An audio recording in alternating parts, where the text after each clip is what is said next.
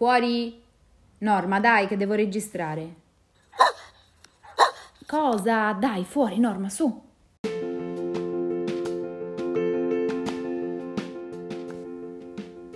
Salve e benvenuti a Fuori Norma, un podcast su disabilità, autismo, malattie croniche e fragilità sociale. Io sono Emanuela, un'insegnante, educatrice e attrice che ha anche la fortuna di essere disabile, autistica e fighissima, decisamente fuori norma. Se anche voi per qualunque motivo vi collocate al di fuori della media statistica o amate qualcuno che lo è, questo è il podcast che fa per voi. Ospite di questa puntata è Alice Sodi, che è la presidente dell'associazione Neuropeculiar, il movimento per la biodiversità neurologica. Benvenuta Alice. Grazie Manuela. Mi senti bene? Sì, ti sento bene. Senti, di solito io inizio dicendo come ho conosciuto l'ospite e casualmente molti dei miei ospiti io li ho conosciuti su Instagram o sui social, ma a te ti ho conosciuta di persona all'Outcamp. No, esatto, io non ho Instagram. E sì, sono, allora diciamo che sono mm, piuttosto pigra da questo punto di vista, dal punto di vista proprio dell'utilizzo dei social, quindi ho imparato a utilizzare Facebook no, da, da giovane e adesso che sono più vecchiotta no, non ho tutta questa flessibilità e voglia di, di, mettermi a capire. Per me Instagram è complessissimo da, da, utilizzare, quindi infatti non gestisco neanche la pagina Instagram di Neuropeculiar in effetti. Però io ci terrei a dire per i nostri ascoltatori che non ti vedono che quando tu dici che sei vecchia in realtà sei più giovane di me, quindi insomma vecchia relativamente. 40 anni, dai. Eh, dai, siamo nel meglio. Così Infatti. dicono, almeno così mi hanno detto. Senti, eh, ma io ti conosco per questo, perché sei la presidente di Neuropeculiar. Ma cosa facevi prima? Cioè, chi era Alice prima di immergersi nel mondo dell'autismo? Allora, eh, prima eh, io ho fatto moltissime cose differenti. Eh, la mia attività principale prima di occuparmi di autismo era sicuramente fare la mamma perché ho tre figli e, e mi occupavo di danza. Eh, diciamo che la danza e l'autismo si sono sovrapposti per un periodo relativamente breve perché in realtà quando ho ricevuto la mia diagnosi eh, ero eh, come dire, già in un periodo di cambio di vita, un po' di, di rivoluzione della mia vita, anche, c'era stato anche un trasferimento eh, di, di, casa proprio, abbiamo cambiato zona e quindi anche la questione danza era decisamente rallentata, non abbandonata, però insomma si stava intiepidendo parecchio. E quindi nulla, ballavo, insegnavo danza e questo facevo. Mm-hmm. Io trovo effettivamente che ci sia una strana coincidenza, nel senso Fabrizio è un musicista, Tiziana è una grafica, tu sei una danzatrice, io sono un'attrice, Federica è una danzat- ballerina, insomma, mh, mm, trovo un fil rouge, c'è qualcosa comunque, una strana vero, coincidenza. Mm. sì, nella comunità, nella comunità neurodivergente, ma anche prima che io incontrassi il mondo dell'autismo, eh, devo dire che avevo notato anche ne, nel contesto eh, della danza, diciamo che io mi occupavo di uno stile molto particolare, abbastanza di nicchia, eh, e anche in quel contesto diciamo che spiccava per, come dire, per originalità delle, delle, soggettività che si incontravano no? in quell'ambiente. Quindi sì, devo dire che comunque spesso la neurodivergenza trova come eh, come dire, come luogo espressivo quello di, di qualche forma d'arte. No? Forse Dove perché forse...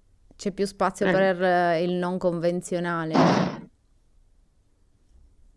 Sì, scusa, stanno sbattendo le porte nel condominio in modo esagerato. Le so gioie del condominio, ti capisco moltissimo. Vero? eh, sì. sì. Stavo dicendo che magari il campo artistico è quello in cui è più, cioè c'è più la possibilità di esprimere un'anticonvenzionalità. Sì, perché non la devi necessariamente concettualizzare a livello verbale, eh, magari, come dire, suscitando anche delle resistenze. Eh, nel momento in cui tu trovi un canale espressivo, come dire, che non si presta al giudizio dei contenuti, è chiaro che è una facilitazione. Giusto per confermare il falso mito che gli autistici sono tutti dei geni in matematica. No, per carità.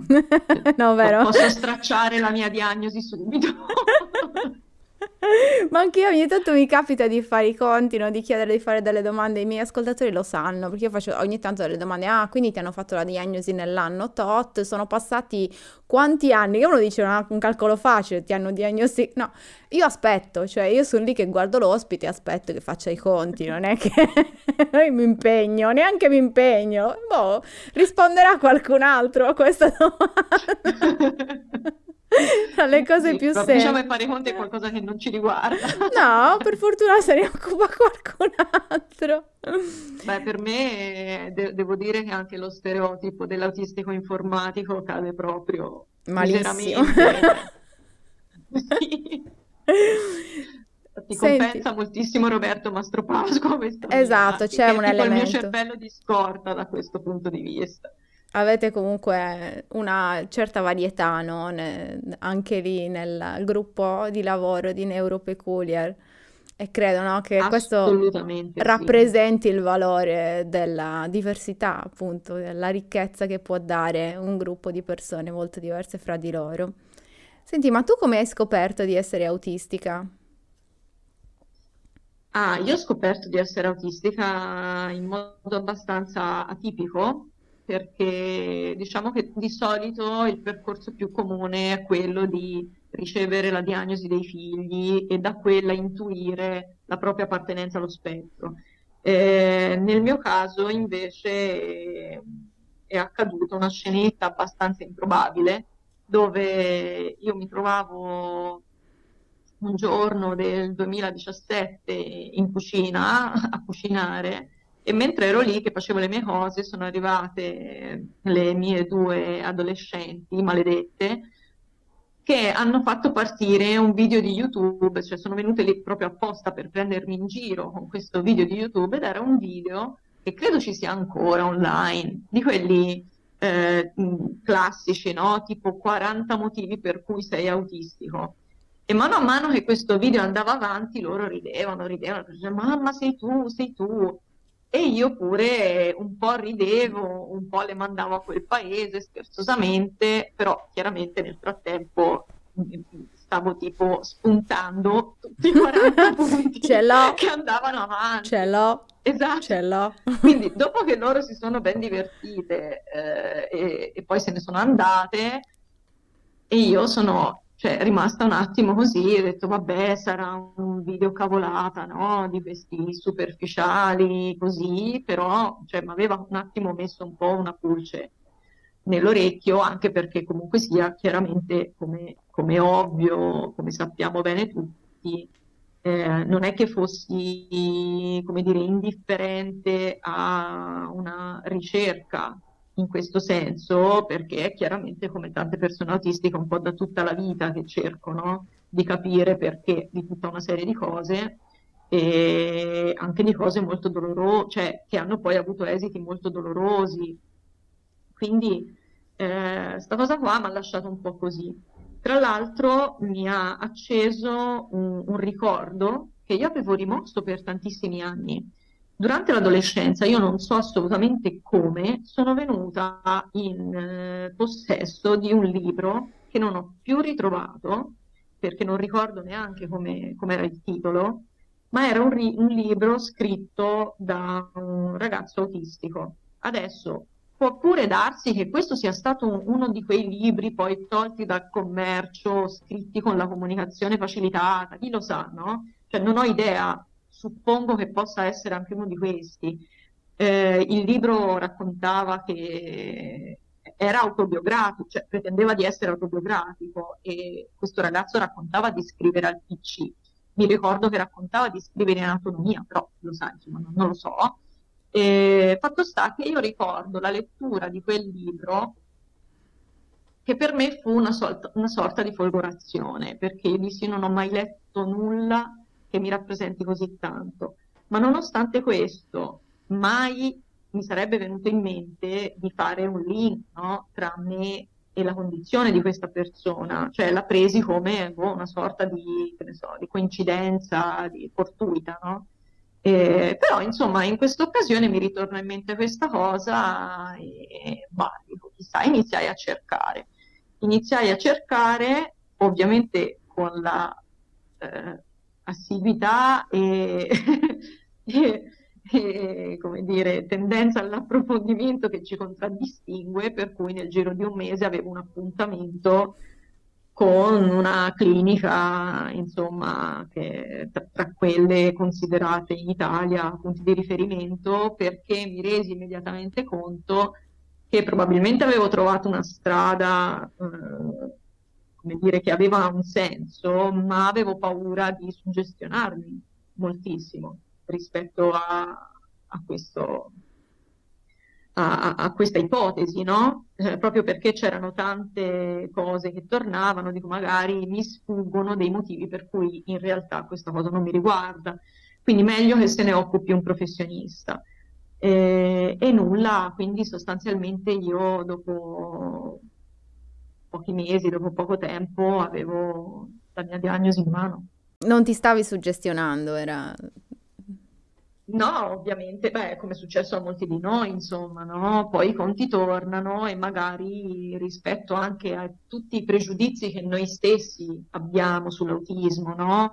Eh, quello che crediamo di sapere dell'autismo da persone completamente estranee alla trattazione dell'argomento, eh, magari all'inizio è anche difficile no? riuscire veramente a credere. Non so, a me questa cosa mi, è rimasta per un bel po' di tempo, anche dopo la diagnosi, quello di sentirmi un po' un'impostora no? in questa cosa.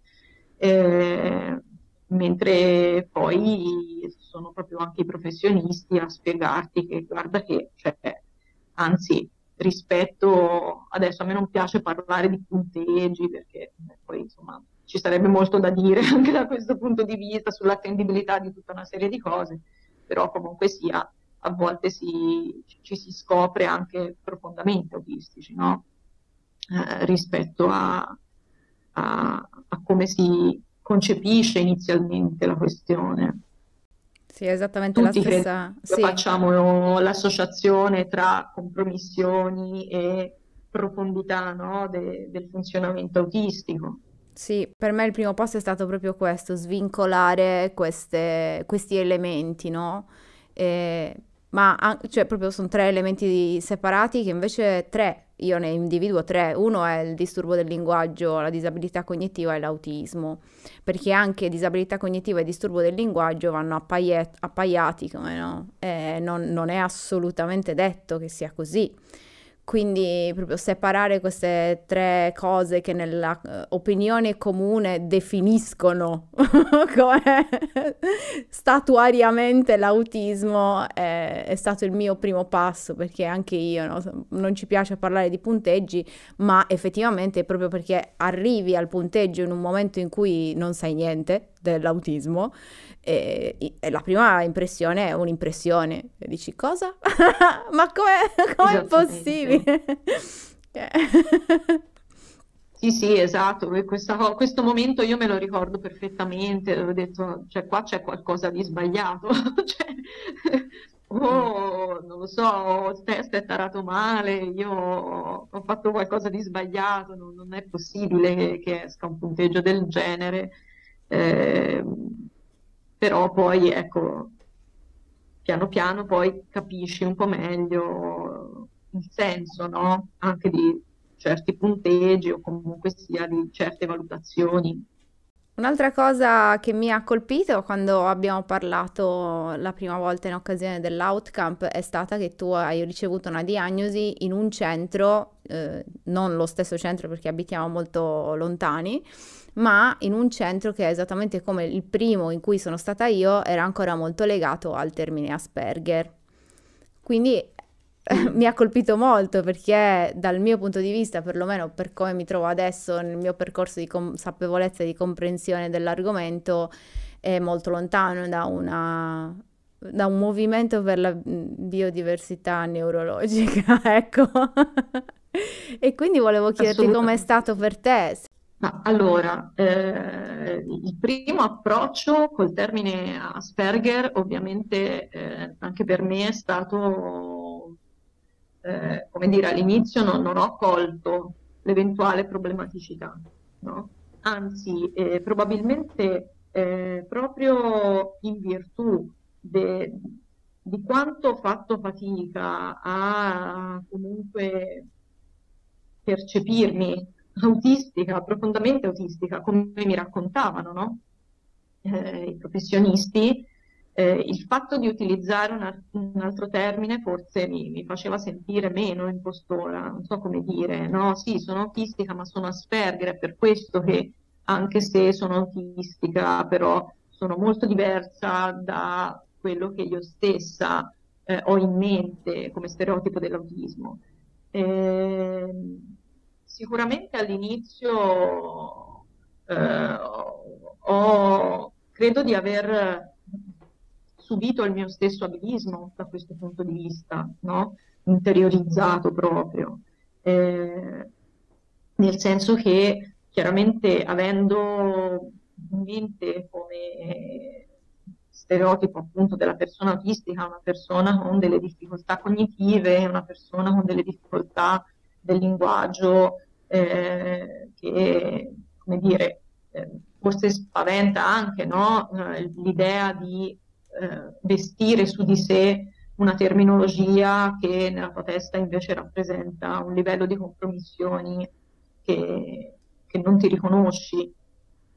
Credo che questo termine abbia accarezzato il mio abilismo in questo senso eh, e quindi mi, mi ha rassicurata no, nell'utilizzarlo. Poi eh, in realtà è stato abbastanza velocemente messo in discussione nell'arco di alcuni mesi perché comunque sia poi nel, iniziando a frequentare gli ambienti no? dove le persone autistiche si, si, incontravano, si incontrano e si confrontavano, ho iniziato a identificare dei pattern, ho iniziato a identificare delle, quasi delle fazioni, mi verrebbe da dire, no? Dove da una parte c'era appunto una rivendicazione assolutamente radicale di questo termine, quindi proprio che mi sembrava, cioè da subito ho, ho, ho notato che c'era quasi una sorta di eh, presa di distanza dal termine autismo, no? E ved- vederlo negli altri me l'ha evidenziato in qualche maniera, perché chiaramente anche io adesso mi rendo conto che all'inizio forse ho, sono passata attraverso questo, però osservarlo negli altri me, me l'ha fatto notare. E dall'altra parte magari c'erano persone che invece problematizzavano l'utilizzo del termine, iniziando ad ascoltare i motivi per cui veniva problematizzato nel giro di un po' di tempo ho decisamente dire, propeso per, per l'utilizzo del termine autismo, perché alla fine mi pare che dirsi Asperger in qualche maniera, in effetti, appunto, come detto prima, accarezzi una visione piuttosto abilista e alla fine anche discriminatoria, no? nei confronti di tutta una serie di condizioni, di, co- di co- co- co-occorrenze eh, che non ha molto senso di, di, esistere probabilmente, che dà anche degli effetti collaterali abbastanza importanti, no? Cosa intendi per effetti collaterali?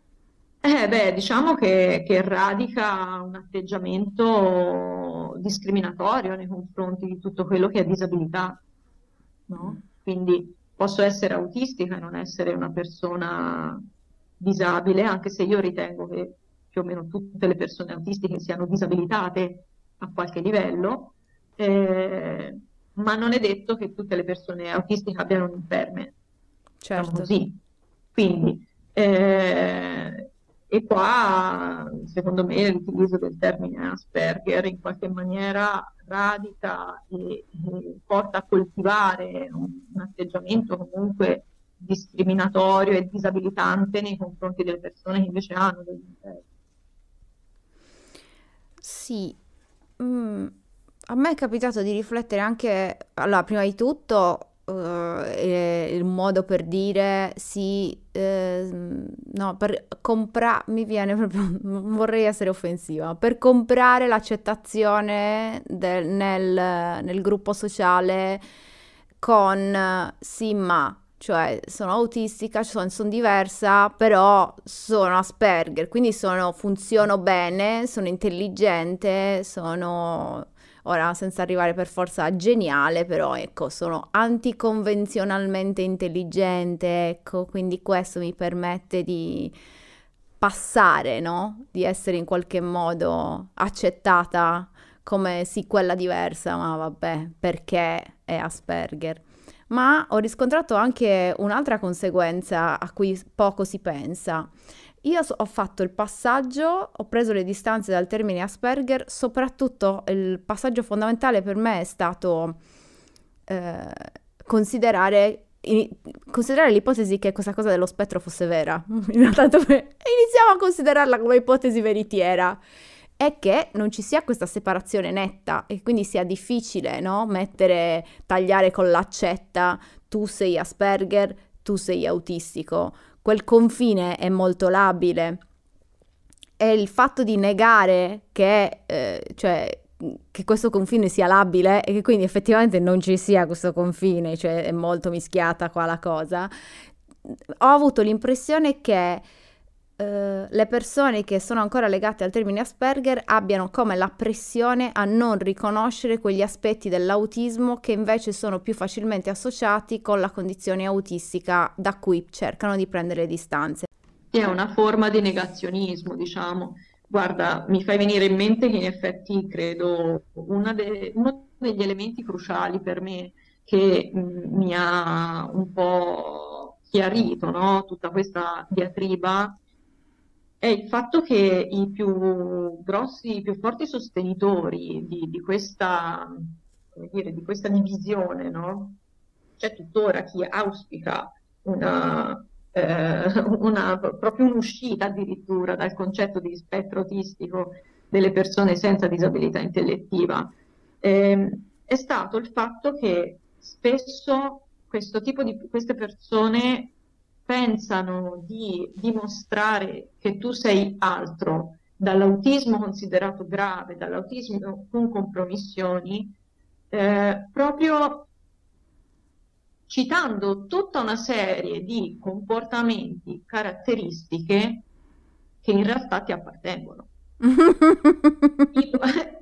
eh, sì, cioè io mi dico, eh, mio figlio vive con le mani sulle orecchie perché non può uscire, perché eh, appunto da un punto di vista sensoriale non riesce a tollerare tutta una serie di stimoli. E tu sei lì che dici ma io cioè, ho problemi con questo da tutta la vita, è una delle cose che ha distrutto il mio matrimonio per vent'anni, no? Ad esempio eh, è una delle cose che mi ha fatto apparire come una pazza in una infinita quantità di situazioni. Oppure, eh, ma voi che ne sapete di quegli autistici che prendono a testate un muro?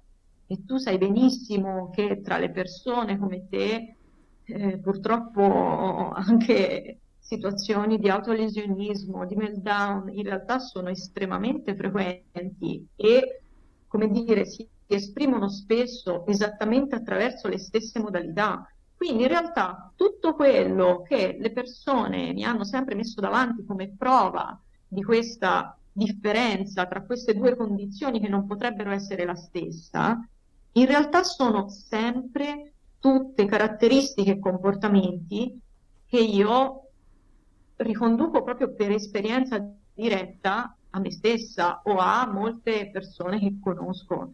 Quindi eh, mi, mi, pare abbastanza ovvio no? che alla fine dire, cioè, l'unica cosa che effettivamente non posso dire di, eh, dire di, di, vedere su me stessa è avere una disabilità intellettiva perché non ce l'ho, avere una compromissione del linguaggio perché non ce l'ho. Però certo. se siamo tutti d'accordo sul fatto che disabilità intellettiva e compromissioni del linguaggio non sono autismo, allora forse, come dici tu, non ha senso che esista un cutoff da qualche parte che distingua l'autismo da una sindrome diversa.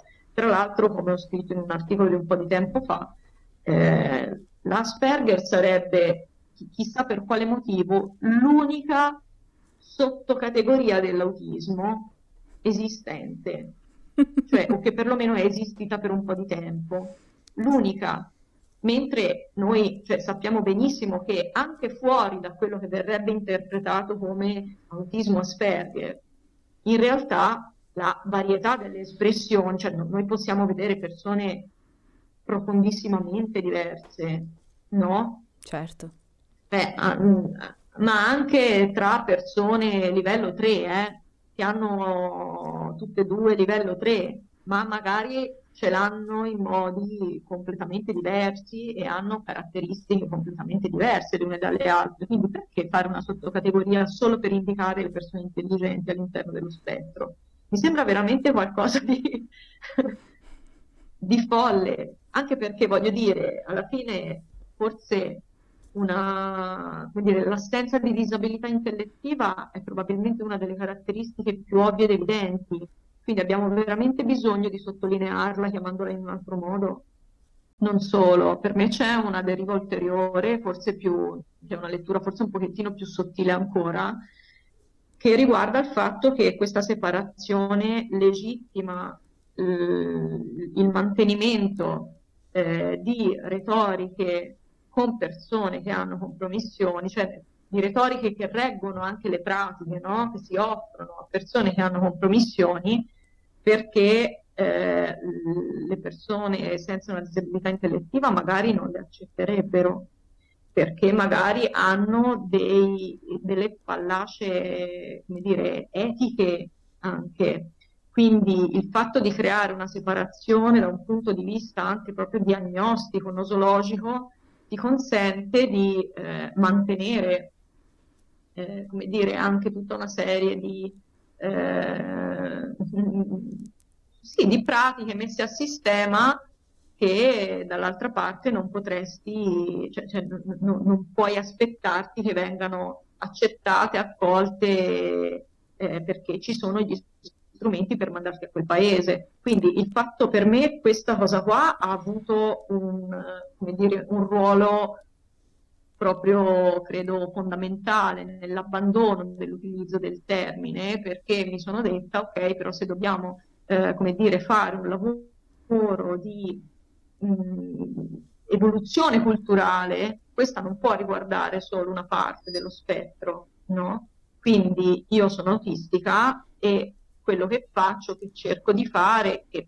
penso sia utile sperando sempre di non sbagliarsi ma insomma poi, poi capita però devo essere certa che abbia un'influenza su tutte le persone autistiche. Non posso pensare di fare un lavoro emancipativo che riguarda solo le persone che non hanno una disabilità intellettiva, mentre tutte le altre persone autistiche invece continuano a subire per certi versi tutta una serie di retoriche, di pratiche, che hanno comunque i loro effetti negativi anche con persone che hanno una disabilità intellettiva. La disabilità intellettiva non ti impedisce di soffrire, non ti impedisce di, eh, magari può mettere dei limiti a quanto tu puoi essere consapevole di quello che stai subendo, ma non toglie gli esiti di quello che stai subendo.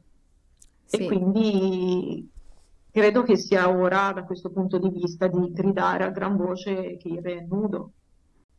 E guarda, voglio, da questo punto di vista, non voglio che passi il messaggio eh, come dire, come se boh, fossimo circondati da un sistema di persone malvagie, che non è così, cioè la maggior parte delle volte le persone hanno ottime intenzioni, semplicemente hanno interiorizzato un sistema di retoriche, di credenze, hanno acquisito, investito professionalmente nell'acquisizione per l'utilizzo di certe pratiche, quindi cioè, fanno quello che fanno perfettamente convinte di essere di aiuto e mettersi in, in, discussione da questo punto di vista è oggettivamente molto faticoso, è molto difficile, significa comunque avere il coraggio di, di ammettere che parte di tutto quello che si è sempre creduto, che si è sempre fatto, debba cambiare.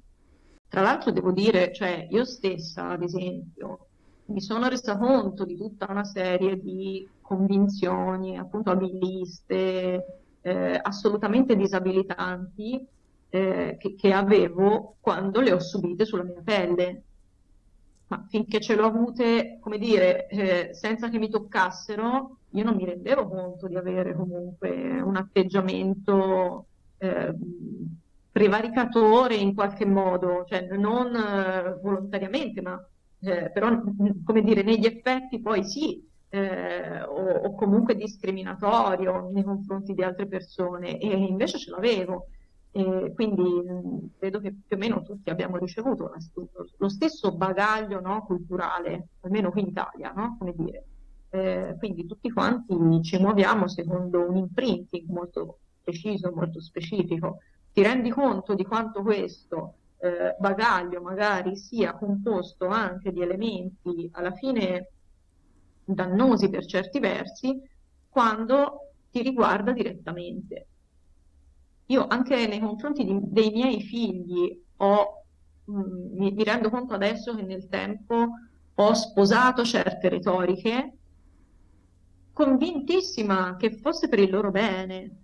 È solo quando ho dovuto vestire quelle retoriche su me stessa mi sono resa conto, come dire, di, di, che mi sentivo violata li, cioè, sulla mia dignità in qualche maniera, no? Eh, quindi credo che sia una questione legata al privilegio, però il privilegio non inteso come no, que- quell'atteggiamento eh, arrogante di chi vuole rimanere nella sua posizione privilegiata, ma quella situazione in cui inconsciamente ti trovi e che viene a galla solamente nel momento in cui tu passi dall'altra parte. Quindi io penso che ci sia un grosso problema di mancanza di empatia nei confronti delle persone autistiche da parte di tutto il sistema, di tutto il contesto del professionismo che si occupa di autismo, perché sono persone che non stanno dall'altra parte, che non devono vivere su se stessi le pratiche che propongono e pensare, come dire, pensare così in 4 e 4 8 di mettersi nei panni dell'altro non funziona perché banalmente è ovvio che ti vengono in mente quelle, subito quelle 3-4 giustificazioni che ti fanno sentire a posto con la coscienza, no? È quando stai dall'altra parte che dici no, non è, non è, non è gestibile, non è tollerabile, perché questa cosa distrugge il rapporto con me stesso, perché questa cosa distrugge la mia capacità di potermi sentire, eh, come dire, una persona che ha diritto di stare al mondo così com'è e quant'altro. Ma anche la fiducia nelle capacità di autodeterminazione, di cose che sembra che tu quando dici autodeterminazione stai parlando di chissà che cosa, ma anche semplicemente del controllo del proprio corpo, di essere padroni, no? Del, oh tra l'altro c'è rispetto a questo, secondo me c'è un elemento di cui non sento parlare mai, ma che ultimamente incontro spessissimo e è diventato lampante ai miei occhi, veramente mi triggera anche abbastanza, che è, eh, cioè, noi immaginiamo un bambino autistico, una bambina autistica che vengono eh, diagnosticati da piccoli, vengono presi in carico quindi questi crescono all'interno di un sistema protetto di eh, terapizzazione, a prescindere eh, da, anche proprio dal livello cognitivo o dal livello di compromissioni. Questo accade trasversalmente nello spettro. E dopo che tu hai accompagnato e condizionato tutta la crescita di questi individui, quando questi arrivano a un'età in cui possono dare una loro testimonianza, questa testimonianza chiaramente condizionata da tutti i significati che sono stati, eh, come dire, inculcati anche, ma cioè, per, forza, nel senso, non perché uno appunto è cattivo, no? E quindi ti inculca le cose, ma perché tutti pensando di fare bene hanno imprintato nelle, nei bambini tutta una serie di significati su se stessi, come il fatto che hanno bisogno di aiuto per poter riuscire a stare al mondo, il fatto che hanno bisogno di aiuto per essere più adeguati al mondo dove vivono, il fatto di aver bisogno di aiuto per essere un po' meno se stessi. Eh, quando poi questi, eh, queste persone, diventati ragazzi e ragazze, esprimono questi concetti acquisiti, c'è la pretesa di farli passare per, uh, per momenti di autorappresentanza e autodeterminazione, come se questa testimonianza, come dire, fosse valida per, eh, per dimostrare che eh, quanto viene fatto è opportuno, quando è ovvio che tu non hai dato strumenti reali di autodeterminazione, non hai dato strumenti per un pensiero critico, non hai dato strumenti per formulare un'opinione critica e personale su queste tematiche, soprattutto su se stessi. Quindi tu non puoi pretendere di stabilire che quella di quella persona è una testimonianza di autorappresentanza. Quella di quella persona è la testimonianza degli esiti del percorso educativo che tu gli hai offerto per tutto il tempo della sua crescita. Questa cosa mi tocca molto perché tu sai, io sono cresciuta con una disabilità che è, anche, cioè, che è una malattia, quindi una patologia genetica per la quale faccio delle terapie, quindi è sempre stato molto concreto il, la presenza di questa malattia. È una malattia, si fanno delle terapie senza le quali muori, quindi non c'è modo di discuterla questa cosa. E, ehm, e, io questa cosa nella mia vita l'ho sentita sempre, eh, di essere guardata come una che ha bisogno di aiuto ma da sempre è che questa cosa sia giustificata da un'oggettività. E questa oggettività per me sono semplicemente le mie terapie. Questo è l'aiuto di cui ho bisogno, che la gente doni il sangue e che io possa andare a fare le trasfusioni. Tutto il resto è una costruzione sociale. No? Quindi io ho proprio la percezione di come queste cose abbiano influito nella mia vita, tutte le idee delle persone che hanno sempre pensato che io da sola non ce la potessi fare, che avessi bisogno di aiuto, che fossi in qualche modo un soggetto fragile e che quindi la mia indipendenza fosse una, un'indipendenza in qualche modo condizionata da, mm, no? da un sacco non di cose. Non solo dalle trasfusioni, ma da un sistema intero, no? Un sistema... Quindi non ti definisce soltanto nel bisogno della trasfusione, ma ti definisce come essere umano. Esattamente. Credo che questo condizioni anche il rapporto che tu hai con te stesso, il modo di definirti.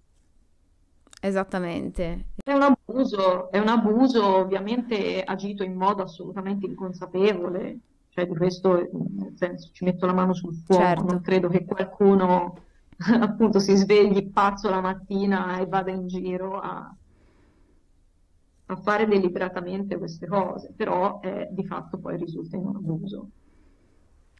Senti, quale, siamo arrivati lontanissimi da dove siamo partiti, dal tuo abilismo interiorizzato, dalla non accettazione della tua condizione. In quale punto in quale modo entra l'idea di neuropeculiar? L'idea di neuropeculiar eh, arriva molto presto mh, mm, rispetto alla mia diagnosi perché subito dopo la diagnosi ho iniziato chiaramente a guardarmi intorno e a cercare eh, dei punti di riferimento, dei luoghi virtuali o meno dove poter, eh, come dire, capire qualcosa di più, perché ero veramente abbastanza disorientata all'inizio. E, e, diciamo che tutto il mondo dell'associazionismo affrontava la tematica in un modo che io, cioè, trovavo assolutamente eh, non, non fruibile per me perché io mi ricordo, cioè uno dei miei pensieri più frequenti era o questi non hanno capito nulla di autismo oppure hanno sbagliato a darmi questa diagnosi, che ci sta, no? Magari si sono sbagliati perché io, cioè, se sono una persona autistica, io non posso essere rappresentata da queste retoriche. Credo che proprio il crescere, come dire, lontano da tutti questi condizionamenti, se da una parte ha chiaramente prodotto de- dei disagi non indifferenti e ha avuto degli effetti assolutamente disastrosi, dall'altra mi ha anche preservato però da, come dire, dal costruire una identità eh, così patologizzata, così disabilitata, no? Quindi chiaramente a 35 anni, con la mia storia alle spalle, con la mia vita alle spalle, con tanti fallimenti alle spalle, ma anche tanti, mh, mm, come dire, tante rialzate in piedi, io non avevo nessunissima intenzione di essere definita nel modo in cui tutti quanti stavano parlando di autismo, soprattutto il mondo dell'associazionismo. E quindi ho detto, ok, facciamo, cioè io, io, da questo punto di vista ce l'ho proprio di carattere, nel senso se mi, la, cioè, mi rendo conto che, che, non c'è qualcosa che secondo me ci dovrebbe essere, eh, spendo mezzo secondo per lamentarmi e poi dico ok, allora va creato, cioè lo dobbiamo fare. Però lungi da quel momento l'avere le idee chiare, cioè io ho fondato con altre due persone autistiche Neuropeculiar senza avere nessuna idea di cosa avrebbe fatto, perché di fatto io stavo cercando qualcosa che mi aiutasse, ma proprio perché lo stavo cercando non sapevo cosa avrebbe dovuto essere, no? Mi aspettavo che mi fosse detto da fuori. Quindi ho fondato Neuropeculiar mm, con fiducia nel fatto che prima o poi no, avremmo avuto le idee un po' più chiare. E così è stato nel giro di un annetto, infatti nel primo anno Neuropeculiar è rimasta un'associazione abbastanza silente, cioè non, diciamo che in modo inconsapevole quell'anno è stato utile a creare una rete di contatti, di eh, eh, confronti, di studi eh, che hanno chiarito la direzione poi dell'associazione. Quando ho iniziato a incontrare disability studies, critical autism studies, quando ho iniziato a incontrare persone come Enrico Valtellina, come Roberto Mastro Pasqua, come Fabrizio Acanfora, come Tiziana Naino, eh, ma non solo loro ovviamente, e anche l'essere entrato in contatto comunque con la comunità neurodivergente che si trova fuori da, dai confini italiani, mi sono resa conto che quello che cercavo, di cui avevo bisogno, di cui non potevo immaginare l'esistenza, era esattamente quel tipo di trattazione, quel tipo di retorica che spiegava l'autismo non soltanto da un punto di vista, eh, come dire, strettamente clinico, ma soprattutto da un punto di vista socioculturale. E capire perché, sai, cioè, non ho più 18 mesi, non ho più due o tre anni e quindi con me non puoi fare nulla di, come dire, di, non puoi utilizzare la retorica dell'intervento precoce, io devo capire come posso stare al mondo così come sono. E poi arriva la riflessione sul fatto forse dovremmo tutti quanti stare al mondo così come siamo, no? da un certo punto di vista, al di là dell'educazione che ovviamente tutti dobbiamo ricevere, però senza che stravolga la tua natura. Um, mi viene da chiederti no, il, il, concetto di neurodiversità, no? questo paradigma. Che cosa si intende? Tu adesso sei passata, hai detto il passaggio tra un uh, punto di vista più clinico una, un, a una, un punto di vista più socioculturale. Eh, Significa questo il passaggio a, un, a il paradigma della neurodiversità? Assolutamente sì, almeno così è stato per me. Eh, ovviamente il paradigma della neurodiversità impone proprio cioè più che impone, propone proprio no, un, un'alternativa alla trattazione medica del fenomeno autismo. Quindi, eh, ripeto, io anche per carattere probabilmente, no? non, ho mai avuto un carattere troppo remissivo, troppo, quindi eh, io proprio, come dire, a vestire eh, tutte queste interpretazioni che mi vogliono da aggiustare, proprio non, non ci riuscivo, proprio non ci riuscivo. Eh, ma non perché io non pensassi di non avere nulla da aggiustare, anzi, devo dire, qui faccio un piccolo passo indietro. Io quando ho ricevuto la diagnosi ho sicuramente lì per lì avuto un momento di sollievo, come credo moltissime persone adulte hanno ricevuto la diagnosi, che, a cui però è seguito un momento di rabbia feroce, veramente di, di una rabbia assurda, perché io stavo cercando soluzioni.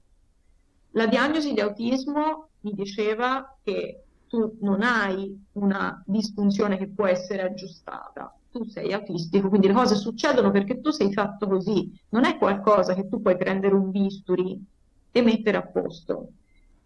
Quindi non che la mia reticenza, come dire, a, a, a leggermi come un essere rotto eh, derivi da una presa di posizione così acritica, ma semplicemente un conto è capire che tu magari devi migliorare qualcosa nella tua vita in modo da stare meglio, in modo da funzionare meglio, ok. Un conto è pretendere di, come dire, mm, di declinare tutta l'identità della persona secondo una serie di deficit, di incapacità, eh, quando insomma alla fine il, il, mio, il mio approccio a un certo punto è stato quello di dire ok, se io sono così e non posso cambiare il modo in cui sono, perché mi garantiscono che, cioè, che, che, io rimango autistica per quanto io mi possa sforzare di funzionare, per quanto io mi possa sforzare di non sembrare autistica, eccetera, eccetera, allora occorre che il mondo si adegui al fatto che ci sono anche persone fatte così.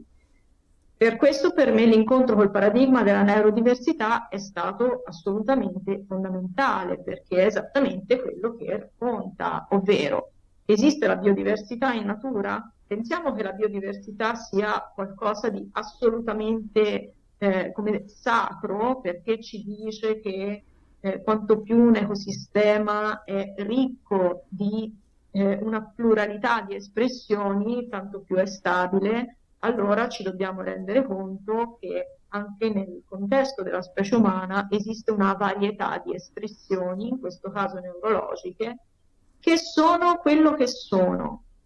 Quindi ne possiamo soltanto prendere atto. Spesso a chi mi chiede che cos'è l'autismo ho risposto qualcosa di cui prendere atto, punto. Punto.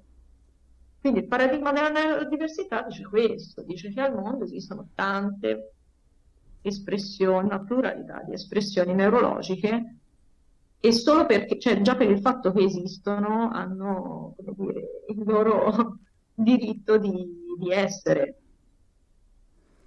Sì, a me sembra che mm, cioè sia un, un termine che in questo momento viene utilizzato anche a sproposito, mi viene da dire, no? Magari vale la pena ricordare la differenza fra neurodiversità e neurodivergenza.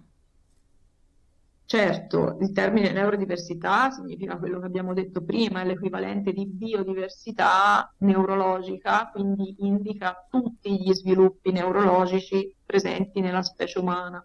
Quindi in realtà comprende anche lo sviluppo tipico, quello delle persone, tra virgolette, dette normali, che si definiscono normali, quindi quando si dice persona neurodiversa non significa nulla, come ricorda spesso Roberto Mastropasqua, è come dire un gatto biodiverso, che vuol dire in italiano a livello proprio semiotico, non vuol dire nulla.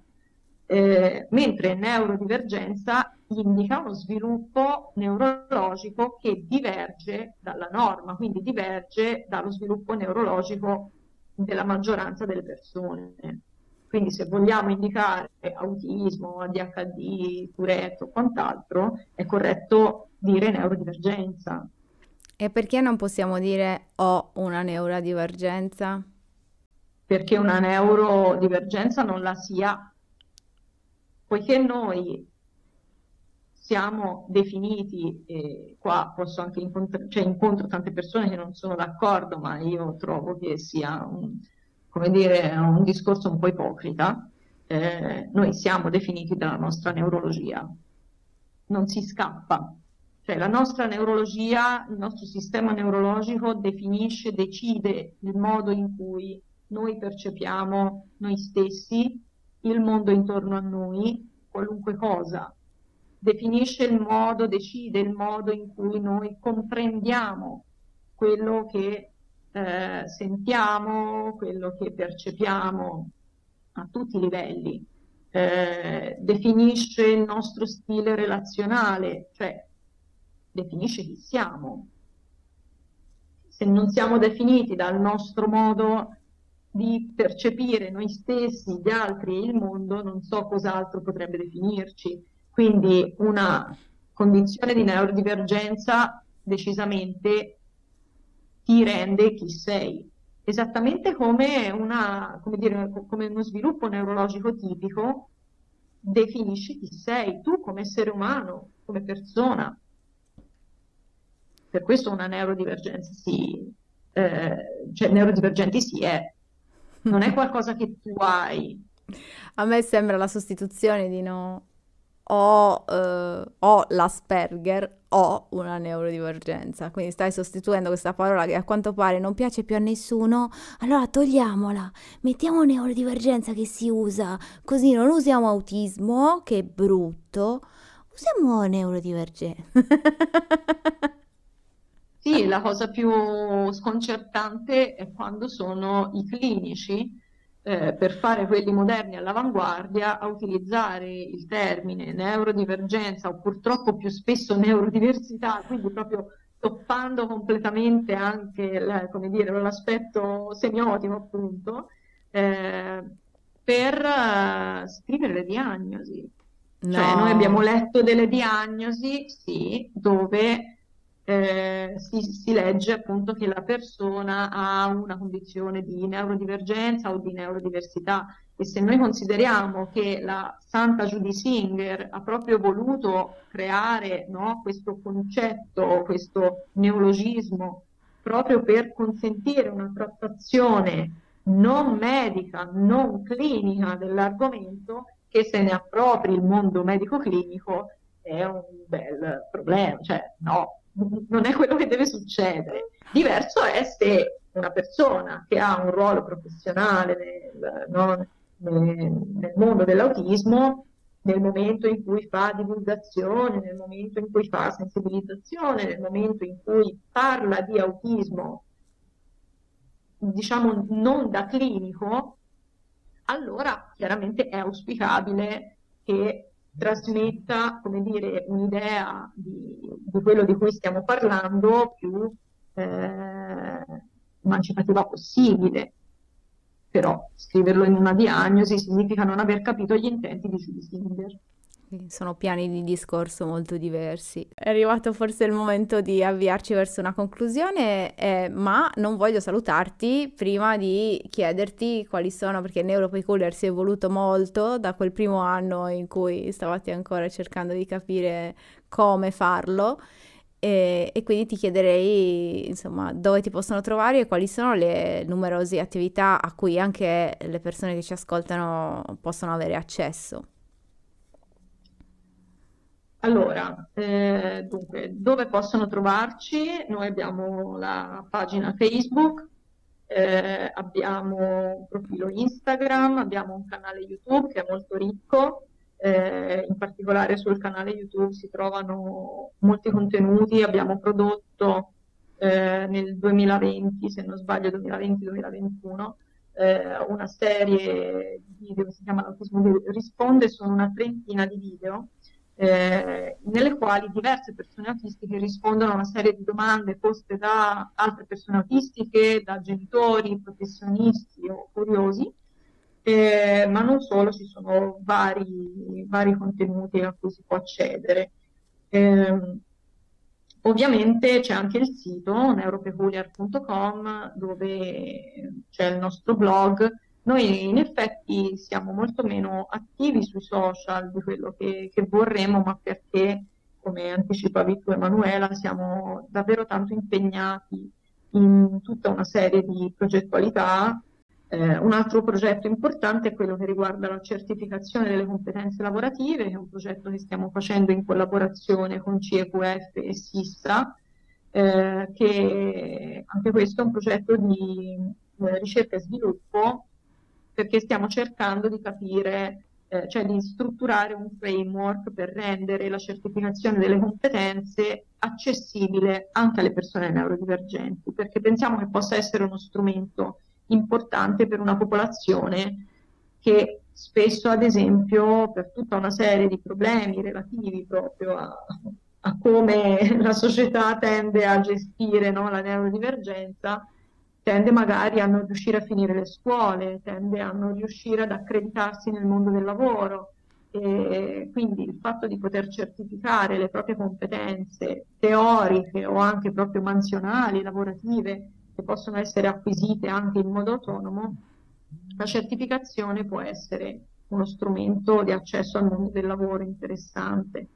Poi abbiamo tutti i vari progetti, diciamo, di divulgazione, di discussione delle tematiche che hanno proprio l'obiettivo di, eh, come dire, di, di, accrescere un po', cioè di evolvere un po' il discorso a livello culturale, di diffondere l'evoluzione eh, di, appunto di una trattazione di tipo culturale dell'autismo, come lo sportello di ascolto che abbiamo in collaborazione con Dirimè, eh, che va in diretta una volta al mese, anche lo sportello che si chiama Autentici.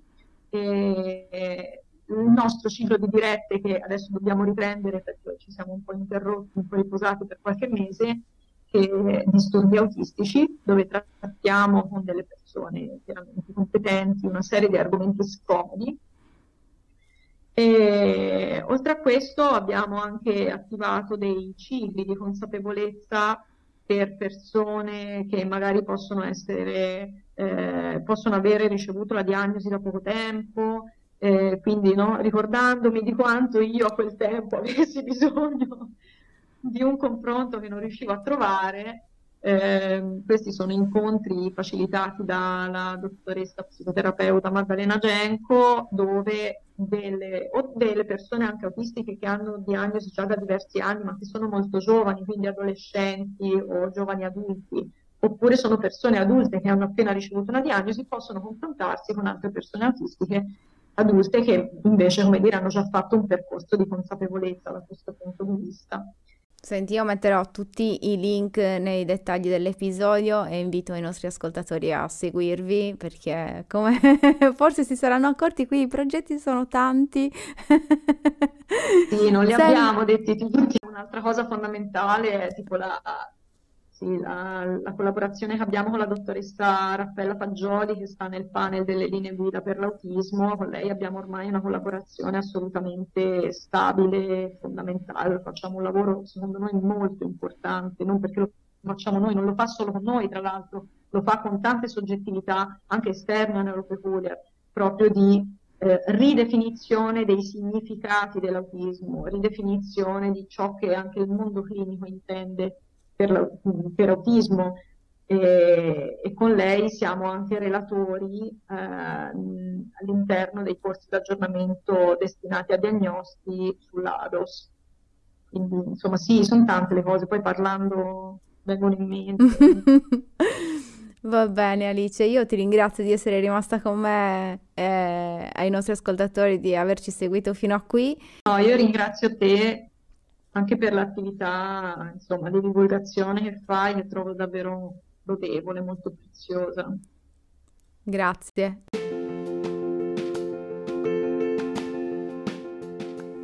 Questo è tutto per oggi, spero che la puntata vi sia piaciuta. Se vi va fatemi sapere che cosa ne pensate, cercatemi su Instagram e Facebook come Emanuela Masia o potete seguire i link ai miei account social che sono nelle note dell'episodio. Vi ricordo che il podcast è ideato, diretto e prodotto da me e che se volete sostenere il mio lavoro potete farlo al prezzo di un caffè seguendo il link in descrizione. Io vi do appuntamento al mese prossimo per una nuova puntata e vi auguro una buona giornata.